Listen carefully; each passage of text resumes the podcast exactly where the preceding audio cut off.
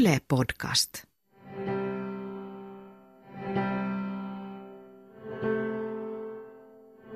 Mulla kaikki alkoi 2003 vuonna. Se lähti ihan suoraan stressistä. Mä muistan, että mä menin Suomen sen alan suurimpaan toimistoon oman alan harjoitteluun. Ja siellä sitten aika äkkiä heti, niin kuin, heti oikeastaan ensimmäisenä päivinä mä huomasin, että se unettomuus lähti käyntiin ja siitä asti unettomuus on ollut sit mukana mun elämässä. Mä muistelen, että mä oon lapsena jo valvonut öitä.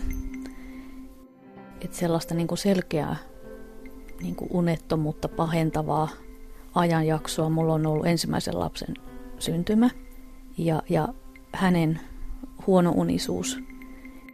Ja toinen oli mullakin itse asiassa tällainen uupumusjakso, työstressiä ja liikaa töitä. Kohtaamisia.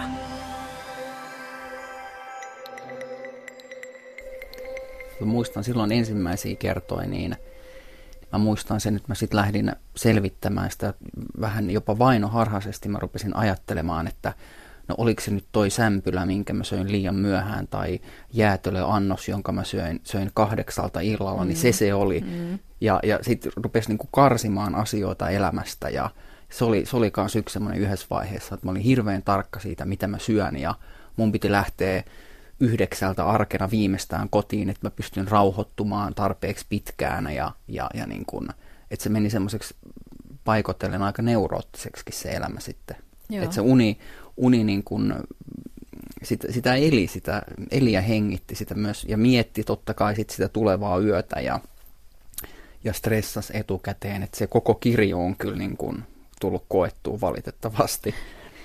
Kuulostaa tutulta. Mä, mä teen sitä nimittäin vähän vieläkin, että mä mietin, viime yönäkin aamuyöllä mietin, että hetkinen, että joinko mä eilen kahvia, mihin aikaan mä join kahvia – mitäs mä tein illalla, olisiko mun pitänyt jättää joku ohjelma katsomatta TVstä ja, ja ehkä mieluummin kuunnella jotain rauhoittavaa musiikkia.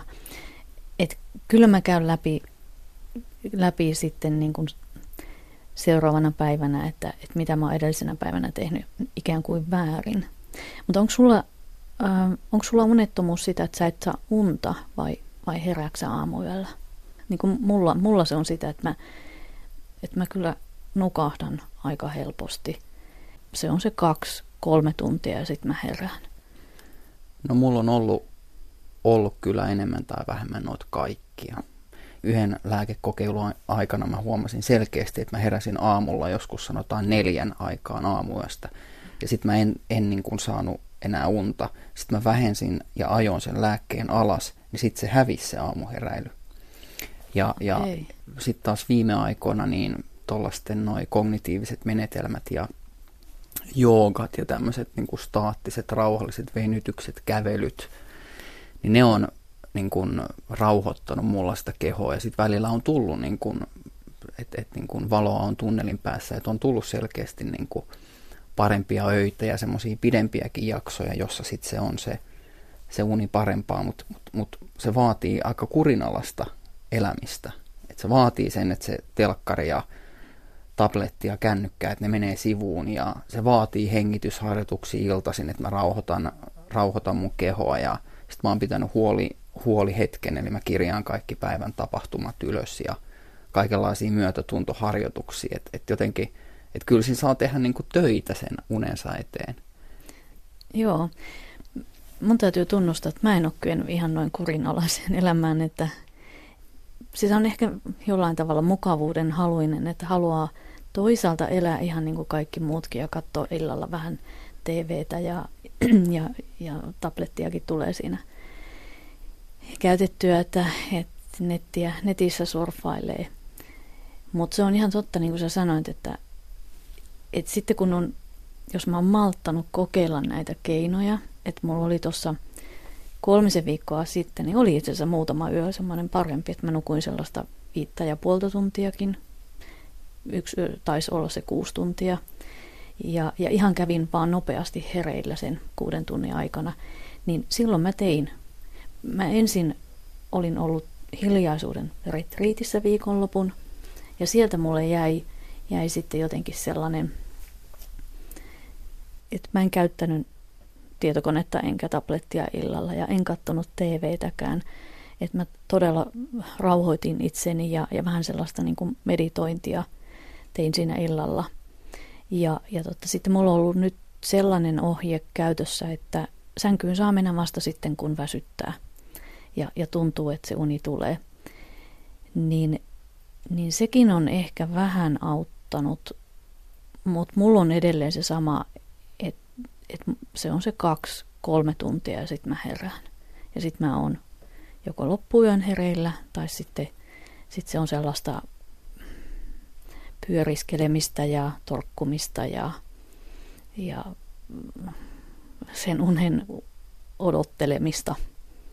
Joo, tota, mulla on ollut paljon semmoisia parempia jaksoja, kun mä oon ollut töissä ja näin, ja on tällä hetkelläkin vakituisessa työsuhteessa ja, ja niin kuin pystyn hyvin tekemään työni.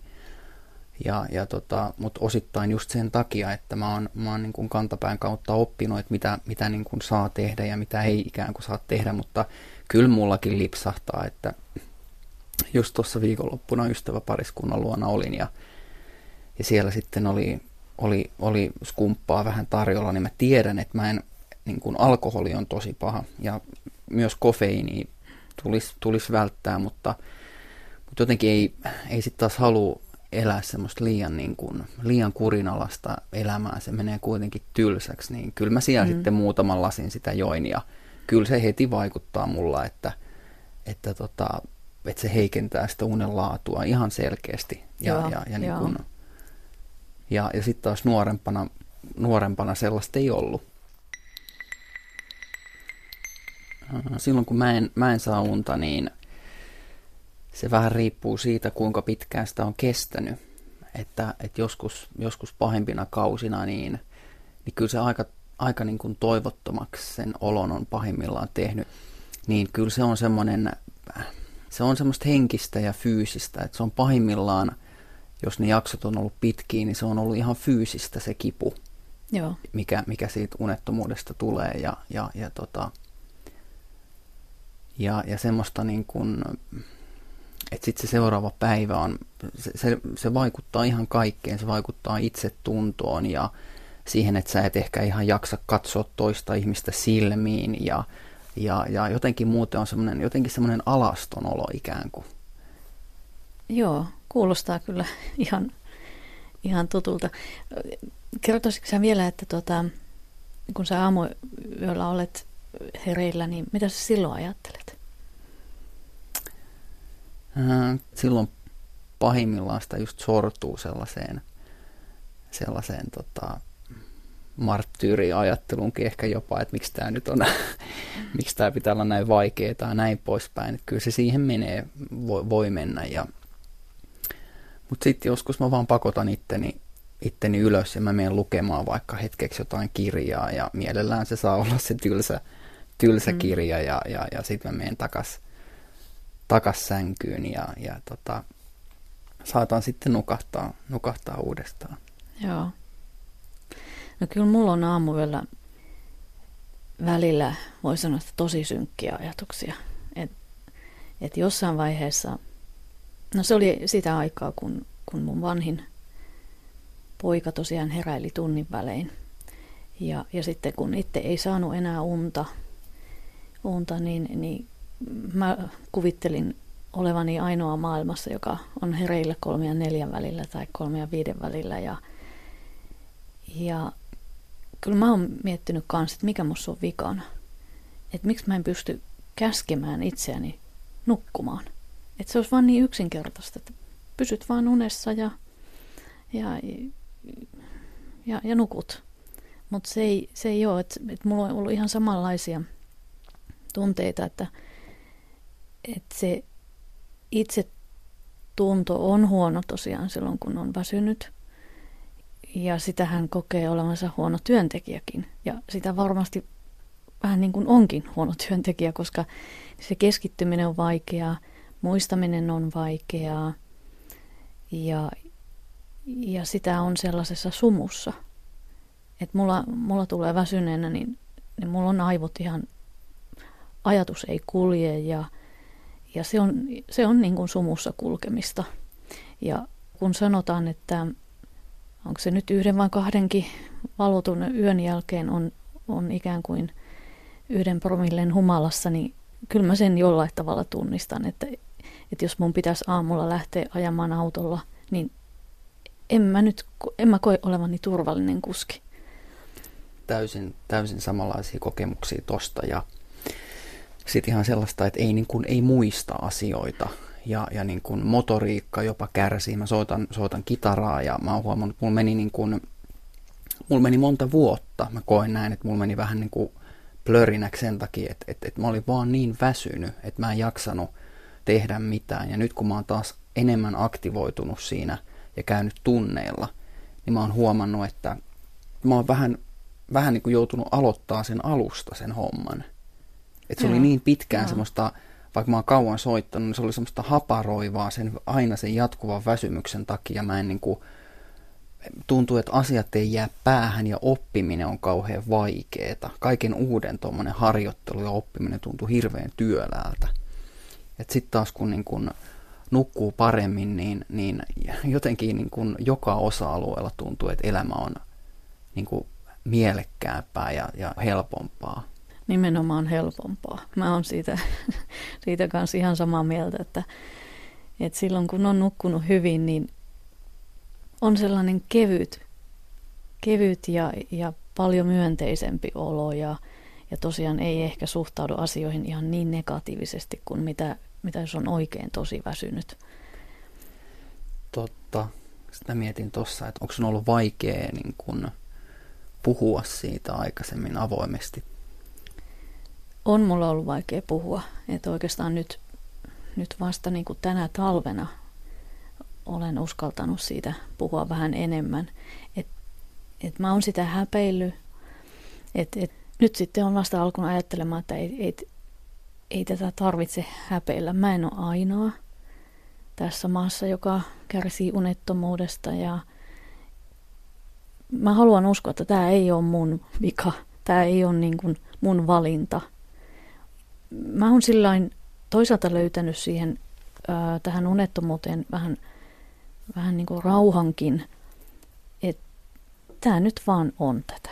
Että mä, mä en tule ikinä nukkumaan niin kuin täydellisesti tai kauhean hyvin.